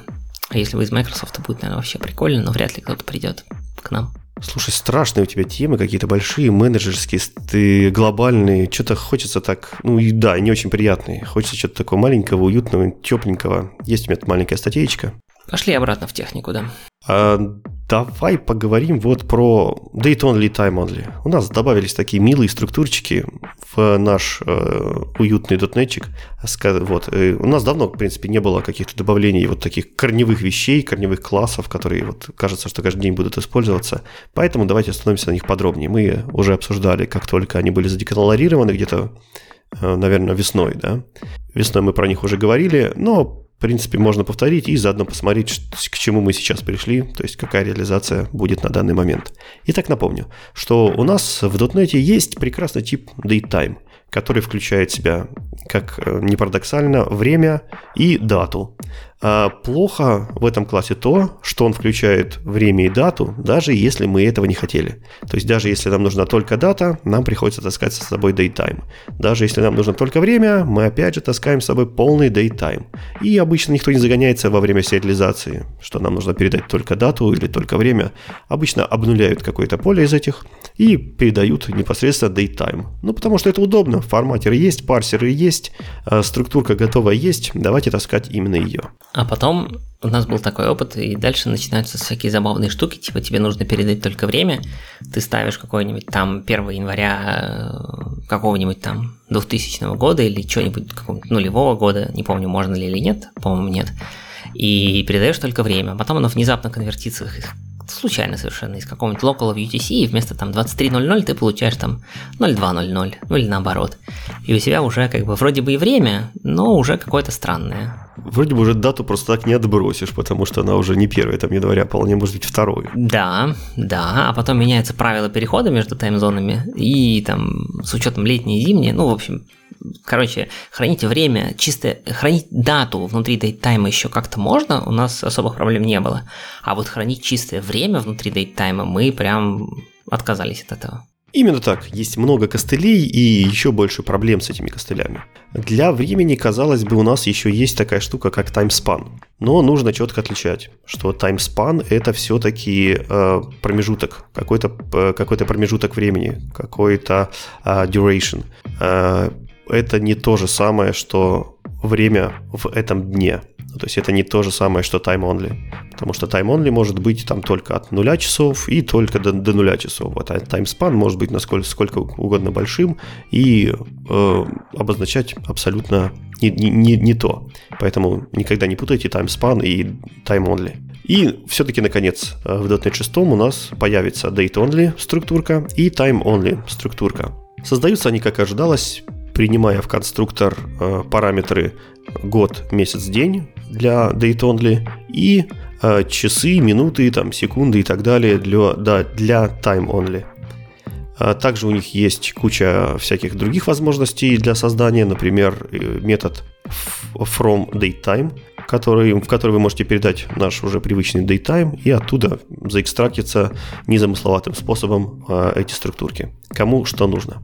Э, если рассмотреть подробнее, то, в принципе, они не сильно отличаются от datetime. Например, структура date only, у нее точно так же есть методы add days, add month, add years, который, соответственно, может прибавить там количество дней к текущей, к текущей дате. И метод tryparse, безусловно, куда же без него, который может из строки запарсить вам дату. Внутри эта структурка сохраняет количество дней в формате в поле integer, и нолик в этом интеджере обозначает 1 января первого года. Кстати, странно, почему нет нулевого года. Ну, допустим, на это были какие-то причины. В общем, самая минимальная дата, которую вы можете сохранить, это 1 января первого года. Получить вот этот номер, э, количество тех самых дней, э, можно с помощью свойства э, day number. Это свойство возвращает, соответственно, int, и также точно вы можете создать date only from day number, передав ему какой-то int, а, это создаст там структурку, которая будет как раз таки отражать количество дней и дату а, того номера, который в нее передали. Все довольно логично и понятно. А, time-only структурка внутри себя тоже хранит одно единственное поле, но это поле уже long. И записываются туда тики. Тик это 100 наносекунд, начиная с э, полночи. Ну, то есть с 0 часов, 0 минут, 0 секунд. Э, это поле можно считать легко с помощью свойства tix у структурки time-only, и можно создать структурку time-only, передав ей вот эти тики. И, соответственно, мы восстановим, а, восстановим эту структуру. Как видите, очень легко ее как бы а, из нее доставлять значения из их обоих и, в принципе, создавать заново. А у time-only также поддерживаются математические операции, которые в результате возвращают span. Например, можно вычислить из одного времени, вычесть другое время, и как раз-таки вернется time span, то есть как раз промежуток между какими-то двумя временными отрезками. Также ее э, появился метод, которого, по-моему, нет сейчас до сих пор в DateTime, это метод is between. То есть вы можете сравнить, попадает ли какое-то текущее значение в промежуток между временем 1 и временем 2. Тоже поле, поле, полезная штука для того, чтобы как раз э, найти, э, найти попадает ли промежуток между определенными временами. Э, также теперь тайм-модули можно сравнивать, например, узнать меньше ли текущее время какой-то заданного времени или нет. Ну, в общем, то, что вы привыкли, то, что вы ожидаете, то, что видите то, что вы э, хотели бы видеть. В общем, такие довольно милые структурки с предсказуемым поведением, не то что .NET Foundation. Здесь все хорошо, предсказуемо, мило и оптимизировано. В общем, ждем этих прекрасных малышей в нашем, нашем новом коде. Нужно отметить, что с ними уже синтегрировался Entity Framework, э, сериализаторы и все возможные вот инфраструктурные слои вокруг. Все умеют их прекрасно мапить, понимать, оптимизировать, строить по ним какие-то там индексы, генерировать, и, в общем, и так далее. В общем, структуры полностью вольются в нашу экосистему. Ну, будем знать, эти выглядят действительно более привлекательно. Давай дальше. У нас осталось немножко статей еще. Успеем их быстренько, смотря, осветить. Я думаю, да. Тем более, что следующая статейка, которую хочу рассказать, касается немножко про Minimal API, который ты упомянул. Вот здесь хочется развернуть немножко э, Minimal API в более в архитектурную среду и понять, какие же там плюсы он может принести э, все-таки в нашем таком сложном коде, более чем вот эти hello которые там пишут обычно для всяких демок. А, итак, в ASP.NET 6 у нас будет новая фича, которая называется Endpoints. Это как раз-таки те вещи, которые Игорь упоминал, когда говорил про map э, роутов. Мы можем замапить роут на какой-то request-делегат. Э, эти э, делегаты способны обрабатывать входящие реквесты, входящие запросы из самого ASP.NET. Здесь автор предлагает немножко рассмотреть Э, ваше приложение с точки зрения, э, во-первых, изменения э, его архитектуры, то есть не архитектуры, а его а, его расположение его слоев, расположение его классиков. Мы уже когда-то обсуждали два подхода, который называется один из которых называется это э, разделение ASP.NET модулей по, техническому, по техническим свойствам, а, и второй это Vertical Slice свойствам.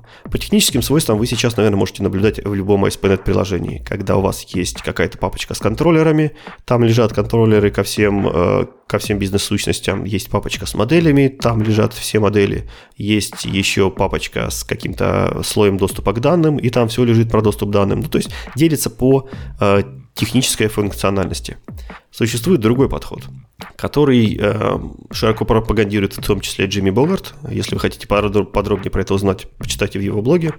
Этот подход называется Vertical Slice архитектура. Это тот момент, когда мы пытаемся все наши э, модели, все наши контроллеры, все наши другие мапперы, утилиты и сериализаторы хранить вместе по их доменному признаку. Допустим, у нас есть юзер, и мы делаем э, какой-то юзер-модуль, какую-то папочку с, э, для юзеров, и в этот модуль с юзером складываем абсолютно все, что его касается.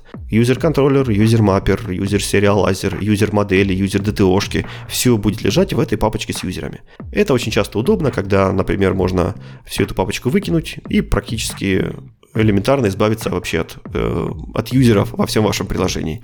Или тоже точно так же добавить, или разрабатывать, или искать ошибки, где вы видите все, что связано с юзером в одной папке. Вам не нужно бегать по всему вашему приложению и искать, а где там мапятся сериализаторы, а где там э, мапятся какие-то контроллеры, где там еще что-то регистрируется. Вот все в этой папке.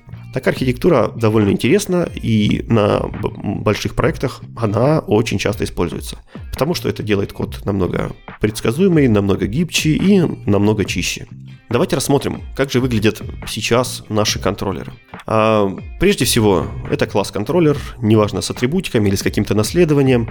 Внутри этого контроллера появляется куча методов, например, get customer, save customer, update customer, еще там что-то сделать с кастомеров. В конструктор у этих э, э, контроллеров обычно рекомендуют передавать огромную кучу зависимостей от э, репозиториев, валидаторов, мапперов, еще очень много там всяких доменных сервисов, и каждый метод использует Э, какое-то подмножество этих зависимостей и что-то там с этим делает.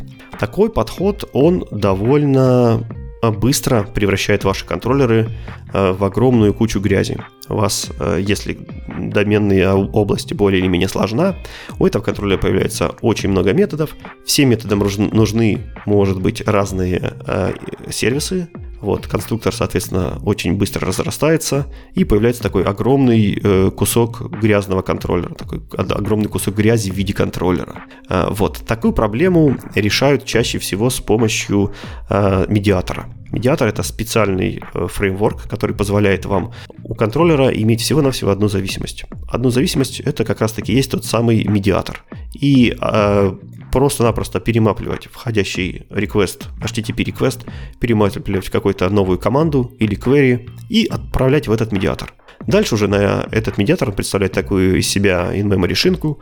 Э, на эту шинку подписаны обработчики. Обработчики ловят только те события, которые им нужны, только те команды, только те query, которые им нужны, и каким-то образом на них реагируют. Это Э, позволяет сделать слабую связанность между роутингом самого контроллера и имплементацией, то есть бизнес-логики, имплементацией обработки того реквеста, который пришел. Слабая связанность это всегда хорошо. Э, то есть мы получаем более чистую, более предсказуемую логику, более качественное разделение и, естественно, меньше ошибок и меньше проблем и меньше каких-то вопросов. Также эти хендлеры можно вводить независимо от каких-то других. То есть у нас уже обработчик события Э, изменить кастомер, там, update кастомер и об, обработчик события delete кастомер, они уже никак между собой не зависят. У них нет каких-то общих э, сервисов, которые шарит конструктор, у них нет общих полей, у них э, нет какой, каких, каких-то общих пересекающихся методов. Вот все это довольно красиво разделено и друг на друга никак не влияет. Это что у нас уже есть сейчас и как люди используют ASP.NET, MVC в своих текущих проектах. Что же мы можем сделать с помощью новых эндпоинтов. Напомню, что новые эндпоинты позволяют нам э, прямо в том самом стартап-классе Minimal API э, замапить роутинг на какой-то request делегат. То есть мы можем написать map, у, у переменной app э, вызвать метод map get, передать туда route и передать туда вторым аргументом как раз-таки делегат, который вызовется в тот момент, когда какой-то запрос придет на этот роут. Интересная особенность заключается в том, что в этот делегат мы можем задекларировать э, распаршенные роуты прежде всего, которые будут вытащены из, из непосредственно самой строки запроса, которые будут вытащены из боди, если вдруг нам что-то нужно оттуда десериализовать. А также мы там можем объявить те сервисы, которые нам нужны из э, нашего контейнера зависимостей. То есть контейнер зависимости тоже подключается к этому request хендлеру и э, подставляет те сервисы, которые ему нужны. И, соответственно, таким образом мы э, можем очень э, красиво, очень компактно, вообще не используя контроллеров, э, объявить метод обработки наших кастомеров прямо внутри нашего стартап-класса. Естественно, никто в больших приложениях так делать не будет, потому что таких хендлеров много. Стартап-класс один – это абсолютно не юзабельная конструкция будет. Но мы можем вынести этот обработчик, опять же, внутрь наших хендлеров, которые у нас появляются при использовании а, медиатора. То есть у нас появляется какой-то э, классик, Например, классик про апдейт кастомера. У этого классика есть хендлер, который принимает в аргументах все необходимые ему зависимости. И этот хендлер мы вполне можем легко зарегистрировать в этом методе в методе mapget. Там map update, map post, map delete и так далее. Не, не, не суть важно. То есть любой роут мы можем замапить на этот метод. А эти роуты, так как их очень много, естественно, мы можем разбить на модули. Эти модули засунуть внутрь нашего домена. То есть все, что касается кастомеров, там будет кастомер модуль, который регистрирует у application все роуты, э, касающиеся этого кастомера. И перенаправляет все эти роуты на наши хендлеры. Что это нам дает? Прежде всего, нам дает это ту э, понятную, гибкую и, пон- и э, уже привычную структуру, которая у нас появляется при использовании медиатора. То есть у нас отдельно лежат хендлеры, у нас отдельно к ним мапятся роуты. Это все вместе не связано, мы не получаем огромных грязных контроллеров. Э, во-вторых, мы вообще избавляемся от контроллеров, их больше у нас нет. Э, здесь получается какая-то более простая модель. Мы избавляемся от э, сущности, которая нам абсолютно не нужна, поэтому модель упрощается. А также, эм, как показали тесты TechEmpower э, JSON бенчмарка, мы очень сильно можем ускорить наше приложение, используя минимум API. Потому что если мы, например, используем контроллеры, э, JSON Benchmark тест показывал около 500 э, тысяч RPS на простых запросах. Если мы используем тот же самый код, но вместо контроллеров используем э, endpoints, то есть мапим напрямую route на хендлер, тот же самый бичмарк уже поднимается до 800 тысяч RPS. В общем, довольно такая, в принципе, ощутимая производительность, опять же, если вы вдруг случайно в это упираетесь. Вот. Соответственно, и еще один интересный плюсик, нам не нужен теперь здесь медиатор вообще. То есть этот код работает чисто на эндпоинтах, на стандартных ASP-шных.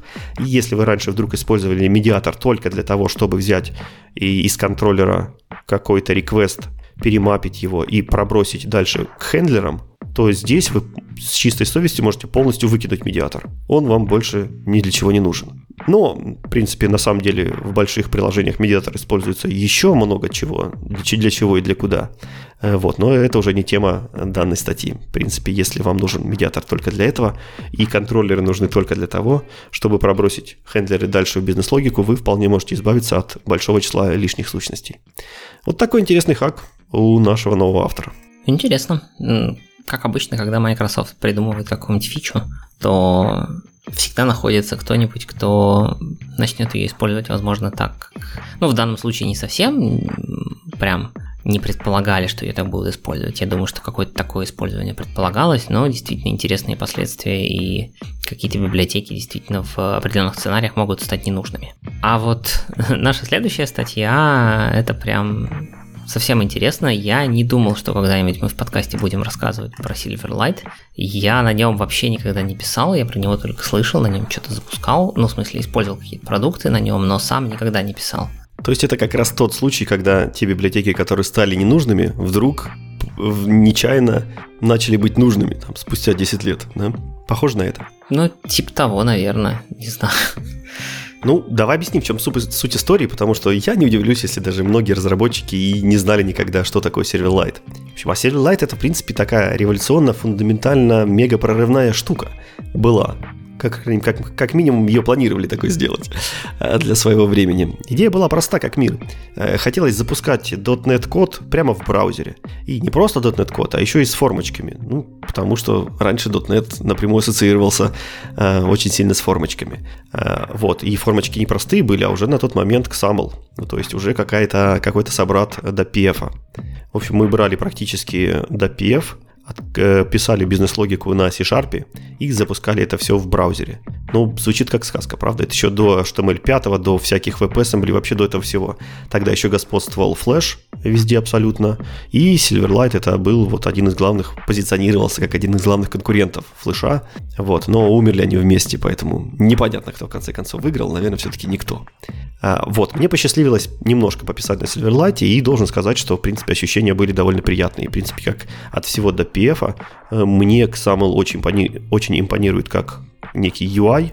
В общем, мне кажется, что идеи, которые заложены там в XAML, они довольно крутые, довольно прорывные, особенно сравнить с тем убожеством, которое есть в HTML и CSS. То есть HTML, то язык, который разметки, язык разметки, который существует многие десятилетия, у которого нет нормального лейаутинга, и там каждый месяц изобретаются какие-то уродливые костыли, которые нифига не работают для лейаутинга. Ну, то есть, казалось бы, как можно UI делать без лейаутинга? Вот. А нам Silverlight, DPF, это все при, при, приносили прямо из коробки. Прекрасные лейауты, отличные контролы, прекрасная прорисовка. Вот. Ну, естественно, не без минусов. Одним из главных минусов было то, что вам нужно было ставить э, плагин. Обычно плагины к браузерам люди не очень любят, особенно такие тяжеловесные, которые там рисуют вам сложный какой-то UI. Ну и много других э, причин, в принципе, если разбираться, почему умер Silverlight, вы можете откопать огромные статьи, в том числе э, там будут упомянуты заговоры внутри Microsoft и так далее. В общем, это огромная интересная тема для обсуждений, но про нее не сейчас. Сейчас нам очень важно то, что 12 октября 2021 года – прекращается поддержка Silverlight. Игорь, ты вот по, по, по этому поводу ты страдаешь? Я говорю, нет, Silverlight я... Есть, по-моему, один или два сайта во внутреннем корпоративном интернете, где явно видно, что это Silverlight, и вот прям а, туда прям требуется ходить интернет-эксплорером еще, потому что по-другому он просто не работает. А, но в остальном я особо не касался Silverlight. Ну, я вообще удивился, что у него только сейчас кончается поддержка, потому что действительно я Silverlight не видел там, не знаю, не, не совру, если там лет, наверное, 5 точно, а может даже и все 10. Ну, то есть после того, как умер Flash, в принципе, о Silverlight очень быстро все забыли. Но, оказывается, не все. Оказывается, существует очень много, как ты сказал уже, внутренних корпоративных порталов, внутренних корпоративных приложений, которые были сделаны там 15 лет назад. Они прекрасно работают до сих пор. А, ну, относительно, да, то есть люди счастливы, люди довольны. И, и с ними надо что-то делать, ну, то есть их хочется поддерживать, и с ними хочется дальше пользоваться. Переписать их не вариант. По предварительным там опросам, среднее приложение, которое сейчас наработано на Сервелате, требует один или два года переписки у одной из компаний. Вот, а таких приложений их там много. Ну, то есть тратить просто два года впустую на то, чтобы переписать одно к одному, многие компании не готовы. Да, хорошо, если вы вовремя мигрировали, но нужно все-таки осознавать, что в мире существует огромное число всяких больших э, компаний, которые не готовы тратить просто так э, разработческие часы, э, если приложение и так работает. Но что же мы все-таки должны сделать? Ну, если Microsoft заканчивает поддержку, э, нам эти приложения поддерживать нужно, то нужно пилить в наше время э, open source форк. И вот как раз-таки такая open source реализация появилась. Наверное, даже форк сказать неправильно, потому что все-таки никаких исходников открытых для форка, мне кажется, не было. Все-таки люди взяли и переписали это все с нуля, насколько я понимаю. Могу ошибаться. Э, но к фактам. Вышел проект Open, Silver, Э, зарелизилась первая версия. OpenSilver это бесплатная, э, плагин free, open source реализация Silverlight. То есть теперь не нужно ставить никаких плагинов, не нужно заглядывать в закрытые сорцы. Все это на GitHub прозрачно разрабатывается, поддерживается э, сообществом и активно развивается во все направления. А, прежде всего у нас есть компилятор, который преобразует XAML в C-Sharp код. И с помощью такого преобразования, плюс с помощью небольшой пачки генераторов, которые управляют HTML, CSS и JS, у нас выполняется трансляция, а затем и компиляция WebAssembly. И с помощью WebAssembly и Blazor для каких-то основных э, вещей мы получаем то, что мы всегда и хотели. Это C-Sharp код, который запускается в браузере. То, что у нас есть уже с Blazor, но э, с одним э, замечательным свойством – там мы можем писать UI на XAML. На XAML. И это прекрасно. Э, этот подход используется во всех современных браузерах, э, соответственно, кроссплатформенный, включая iOS, Android, то есть мобильные клиенты и также большие Windows, macOS и Linux. То есть все там э, довольно хорошо с транскомпилябельностью. Ну, а почему быть плохо? Потому что как бы WebAssembly сейчас поддерживается абсолютно везде, и выбрав уже эту платформу, они обрекли себя на большую кроссплатформенность. Это тоже очень радует, потому что оригинальный Silverlight, он был только под Windows, только там на IE11, по-моему, на последнем он работал. А были какие-то попытки с помощью Moonlight перенести это на альтернативные э, браузеры, и, может быть, это худо-бедно как-то иногда заводилось, но, опять же, это ничего не, не идет никакое сравнение с WebAssembly. Поэтому здесь все хорошо. Как я уже и сказал, проект э, активно работает, там очень много разработчиков. Есть даже компания, которая выделила э, большую э, команду на то, чтобы в full тайме за деньги развивать этот проект. Как раз это одна из тех компаний, у которой внутри было написано очень много всего на Silverlight, и ей чисто коммерчески невыгодно это все переписывать, а гораздо выгоднее сделать свой Silverlight. Основные core-компоненты уже давно перенесены, то есть если у вас приложение обычное, простенькое, не использует никакие то экстравагантные библиотеки, то оно у вас точно заработает. Э, и также уже перенесено огромное количество сторонних библиотек. Частично портирован Telerik UI, это один там из самых популярных UI-компонентов был для Silverlight. Prism, MEF, Unity, OData, MVM Lite, Newtonsoft JSON, .NET, все это уже транскомпилировано э, для, для OpenSilver, и, в принципе, все приложения, которые используют эти библиотеки, тоже без проблем перенесутся. Если вы захотите свой проект такой перенести, вам необходимо будет пересобрать проект, то есть нужны будут и исходники.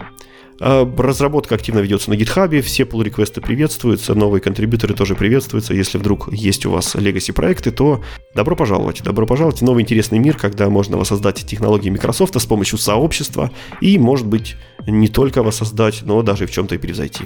Интересная фишка этого проекта является в том, что авторы не настаивают на том, что это чисто замена вашего легаси устаревшего, который используется внутри, э, внутри ваших корпоративных систем. Если посмотреть э, на этот проект немножко с другой стороны, то по сути мы получаем .NET приложение, которое работает под веб. Э, любой .NET разработчик, который знаком с UI, с тем же самым WPF, без проблем сможет программировать на XAML э, того подмножества, которое используется внутри OpenSilver. То есть все разработчики с более-менее каким-то десктоп-экспириенсом получают уже знакомую среду. То есть UI под веб на XAML, на C-Sharp. Никакие знания JS, HTML, CSS абсолютно не нужны. Это огромный плюс по сравнению с Blazor. И вы, вы можете использовать современные языки, такие там как C-Sharp 9, 10, .NET Framework 5, 6, все это поддерживается, вы ни в чем себя не ограничиваете, современные инструменты, платформы. А вы попадаете, соответственно, под проект, который активно разрабатывается. А в этот проект вливают деньги понятные компании, то есть он не, заг, не должен загнуться в ближайшее время. А, вы получаете довольно большую команду на фултайме, которая это все поддерживает, и, соответственно, у вас возникает довольно-таки современная, интересная альтернатива кроссплатформенного UI в браузере. Вот, поэтому, может быть, об OpenSilver мы еще не раз услышим, потому что он позиционирует себя теперь не только как замена Silverlight, по-моему, с этой темой он уже хорошо справился, но и как новый UI-фреймворк, кроссплатформенный, красивый, интересный на Xaml для всех .NET разработчиков. Поэтому смотри, Игорь, может теперь уже столкнешься с новой реинкарнацией Silverlight. Не, ну если он там такой современный, с девятым C-Sharp все дела, то почему бы и не пописать на таком? Вдруг это действительно простой способ теперь написать правильный UI. Ну, да, да, почему и нет. У нас есть еще одна интересная темка. Э, наверное, слушатели, которые с нами уже давно, может быть, помнят, что мы э, делаем не только подкаст, мы еще участвуем в куче других там активностей, в частности, под э, эмблемой .NET.ru. И вот под .NET.ru одно из направлений, в котором мы активно работаем с сообществом, это переводы классных, крутых, культовых, может быть, в будущем книг на русский язык. А одна из таких книг в прошлом году у нас вышла для Конрада Кокосы его замечательный труд про Garbage Collector. А, вот, мы помогали адаптировать ее к, к русскому языку и помогали всячески рекламировать и продвигать, и кажется, что эта книга отлично зашла в массы, и по некоторым предварительным итогам а, очень нравится э, читателям, поэтому мы решили не останавливаться на достигнутом, мы решили еще посотрудничать в плане переводов э, с, соответственно, с издательским домом и перевели еще одну книгу. Это книга Эндрю Лока, который его мы очень сильно любим в нашем подкасте, очень любим его статьи, глубокие разборы, качественное описание. А, книга Эндрю Лока, которая называется ASP Core ASP.NET Core в действии. Вот, книга вышла недавно, и, в принципе, мы только недавно, недавно закончили русский перевод. А она сейчас уже доступна к покупке, и у нас есть промокод вот, который вы найдете в шоу-нотах, пройдя по нашей ссылке и введя промокод от .NET.ru, вы получите 25% скидку на эту книгу. Можно приобрести как и бумажную, так и электронную. А вот книга замечательная, очень э, тщательно ASP.NET Core в ней раскрыт, прямо как Эндрю делает в своем блоге скрупулезно, интересно. Наверное, больше про это сможет рассказать Игорь, потому что он непосредственно участвовал как раз-таки в, там, в переводе, вычетке и в управлении всей, всем, всей этой безобразией. Игорь, что ты можешь сказать про книгу? Ну, с Эндрю, с книжкой Эндрю была ситуация следующая. То есть, если с Конрадом мы понимали, что книга, ну, основная сложность в вычетке перевода этой книги это все-таки ее сложность, потому что, ну, не каждый день мы работаем с внутренностями garbage коллектора, и по большому счету мы ну, во многом просто заново и изучали тот материал, собственно, по сути, читали книгу, потому что многие из нас просто не знали, что там происходит внутри garbage коллектора и как это все называется, и поэтому приходилось для некоторых терминов прям не то что придумывать русские названия, но довольно-таки креативно подходить к тому, как это называется, потому что в английском они назывались довольно кратко и емко, и в русском языке было сложно найти подходящую ана- а- аналогию. С книжкой Эндрю ситуация немножко другая. То есть она действительно очень хороша в том, что она последовательно проводит вас по всем этапам создания обычного классического, так скажем, веб-приложения с использованием ASP.NET Core, контроллеров, Razer. Э, есть отдельная глава, посвященная API endpoint. То есть Эндрю на самом деле довольно подробно рассматривает все более детально, детально, детально, как построить такое приложение, а потом э, третья часть книжки полностью посвящена, скажем так, различным аспектам, которые ну, не привязаны прямо к этому сквозному примеру, но на довольно понятных хороших примерах разбирают другие полезные вещи, типа там доступа к базе, э, авторизации, аутентификации, логирования и всяким таким вещам. То есть, в принципе, эту книжку можно рекомендовать и тем, кто хочет писать э, прям вот непосредственно веб-приложение, так и вообще говоря, кто хоть как-то трогает ASP, будь то API endpoint, и даже если вам не нужен Razer, книжка там на три четверти все равно остается полезной. Вот. Но с этим, в этом точнее, крылась и сложность. Дело в том, что ASP.NET Core и вообще веб-приложение – это, понятно, очень популярная тема, и она настолько популярна, что она довольно прочно вошла в нашу русско-англоязычную жизнь с уже определенными терминами. Мы, не задумываясь, говорим middleware, мы, не задумываясь, там, говорим какие-нибудь там эндпоинты и всякие такие вещи, то есть вполне себе английские слова, но которые как бы все разработчики более-менее понимают, даже если они не знают, может быть, английский. К сожалению, по там, разным причинам не всегда получается ровно такие термины, англицизмы использовать в переводе. Это все-таки перевод. И это большая проблема, потому что говорим мы на таком смеси русского и английского, а кто-то говорит вообще практически только на английском на работе. Но в книжке нужно выражаться по-русски и вот э, выразить свои мысли и помнить, что middleware это не middleware, а, конеч... а программное обеспечение промежуточной точки. Нет, промежуточное программное обеспечение. Вот, а endpoint это конечная точка. Вроде бы очевидный перевод, но никто же не называет его конечной точкой. Вот, это вот самая такая большая сложность, помнить все это, аккуратно не забывать и подбирать правильные переводы, чтобы с одной стороны все это все еще звучало нормально и понятно всем программистам, даже если они используют английский в своей жизни, и в работе, а с другой стороны позволяла с использованием русскоязычных терминов пойти в Google или там Яндекс и все-таки найти что-то полезное по этому запросу и релевантное, а не попасть на какой-то странный автоперевод э, в стиле Алиэкспресса. Да, действительно, задача стояла отнюдь непростая. Вот, и если вдруг среди наших слушателей найдутся люди, которые радеют за русский язык, хотят э, как-то поучаствовать в такой движухе, то мы всегда открыты к, но, э, к новым переводчикам, к новым вычитывальщикам, просто к новым филологам. Здесь не обязательно иногда быть погруженным в тему. Главное просто хотеть и позаниматься и посмотреть, как это все выглядит. Вот, присоединяйтесь к нашему дружному чатику в Телеграмчике. Все ссылки вы найдете в наших шоу-нотах. Вот, а всем тем, кто просто хочет узнать про ASP.NET Core, про, э, как-то систематизировать свои знания или, может быть, изучить с нуля. Вот, книга крайне рекомендуется, автор проверенный уже много лет, и мне кажется, что это сейчас наиболее авторитетный и наиболее такой сведущий, прошаренный автор по ASP.NET Core, который у нас сейчас есть в современности. По крайней мере, я не могу назвать того, кто бы составил ему конкуренцию. Ну, безусловно, кроме команды Microsoft, которая все это сама разрабатвала. Ну, а на этой замечательной ноте я думаю, что мы будем двигаться к концу. Давайте вспомним, о чем мы поговорили. Это был обзор новинок Entity Framework Core 6.0 за прошедший год, что нас ждет в релизе по сравнению с пятым EF Core. А посмотрели на то, как э, мигрировать на .NET 6 новые, значит, э, Minimal APIs, и что делать, если вы используете Minimal APIs, но хотите получить хоть какой-то кусочек практики, ну, в смысле кода, как это было раньше. А, посмотрели на source-генераторы для логинга, которые заедут в 6.NET и позволят использовать более полноценные логерные, логеры и более оптимально, что ли, если вас, для вас важен перформанс. Заглянули в date, date only и в time only типы и посмотрели, как же можно эти самые minimal APIs в, заиспользовать в, вместо контроллеров и тем самым, возможно, упростить код и отказаться от э, библиотеки медиатор.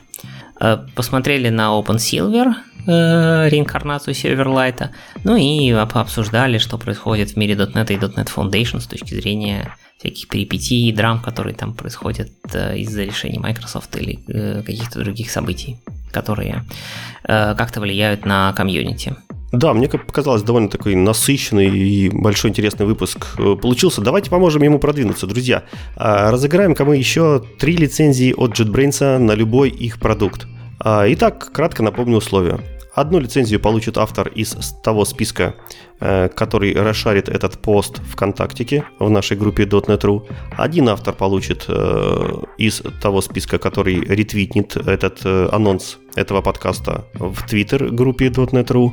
И автор, один автор получит из ютубчика. Те, кто оставит свой комментарий верхнего уровня под этим выпуском в нашем YouTube-канале .NET.ru Э, под выпуском этого подкаста. Да. В принципе, неважно, что вы напишите, нам просто интересно собрать какую-то народную статистику. Напишите нам, откуда вы слушаете, когда вы это слушаете подкаст, что вам нравится, что не нравится, откуда, а, э, откуда вы это делаете. В общем, абсолютно все нам интересно о наших слушателях, что мы, в принципе, никак не можем получить другим способом.